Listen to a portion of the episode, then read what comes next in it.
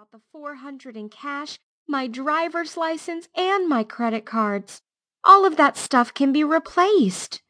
She flicked a tearful glance in the rearview mirror. Her heart kicked hard against her breastbone when she met the trusting gaze of her passenger. But you, on the other hand, cannot be replaced.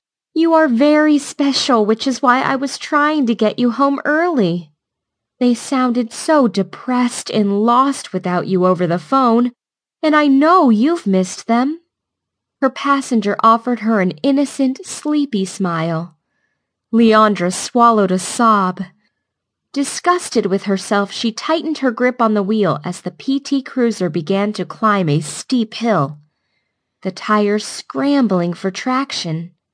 She was afraid to slow down, afraid the wheels might become bogged. Already they hummed eerily with the effort of plowing through the snow. The animal appeared out of nowhere. Leanndra's eyes widened. She hunched over the wheel trying to identify the animal through the thick, swirling snow. A deer? A dog? As the PT Cruiser drew closer, she realized it was a dog. A big red dog the size of a deer. A dog right in the middle of the road? And it wasn't moving out of her way.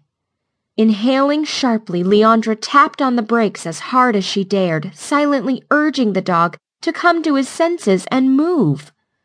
The back wheels began a slow slide to the right, giving her heart a painful jolt. Finally, the wheels caught traction and the PT Cruiser jerked straight again. The dog remained standing in her path, staring into the headlights as if mesmerized. Leanndra had read about wild animals freezing at headlights, but a dog? She honked her horn frantically, but the animal didn't budge. She was going to hit him, she realized in horror. Trembling, Leanndra edged the wheel to the left, praying she could ease the PT Cruiser to the side of the road, praying there wasn't a ditch hidden by the snow. There was no ditch, but she saw too late that there was a tree its thick trunk nearly hidden by a snowdrift. Helplessly, she braced herself, her mind screaming in terror as the PT Cruiser's headlights illuminated the new obstacle in their path. A cry surfaced, bubbled in her throat. She gave no thought to her own safety. Oh, dear God, Molly! Shane Knox awoke with a start, sweat glazing his fading summer tan. His entire body trembled and his chest heaved as if he'd been running for miles without pause. Whatever had awakened him, he was grateful. He'd been dreaming about Sandra Dillon again, images so vivid it was hard to dispel them even now. It had been over a year since her death, but the nightmares continued to torment him with regularity.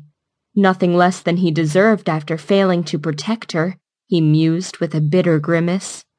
Sitting as still in the worn, comfortable recliner as his trembling body would allow, he listened to the whistling wind, the crackling fire, the faint hum of the generator out back. He discarded each sound, knowing instinctively that none of them had disturbed his sleep. And then it came again. The deep, urgent barking of a dog.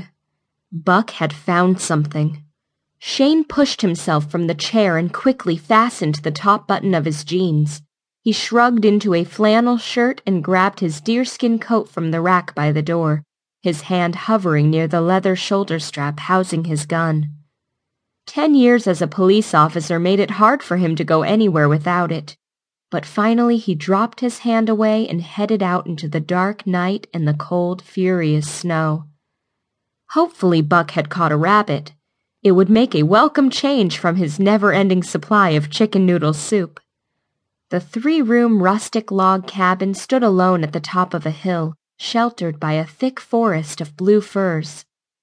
Shane's boots sank into the deep snow as he came to the edge of the yard and looked down.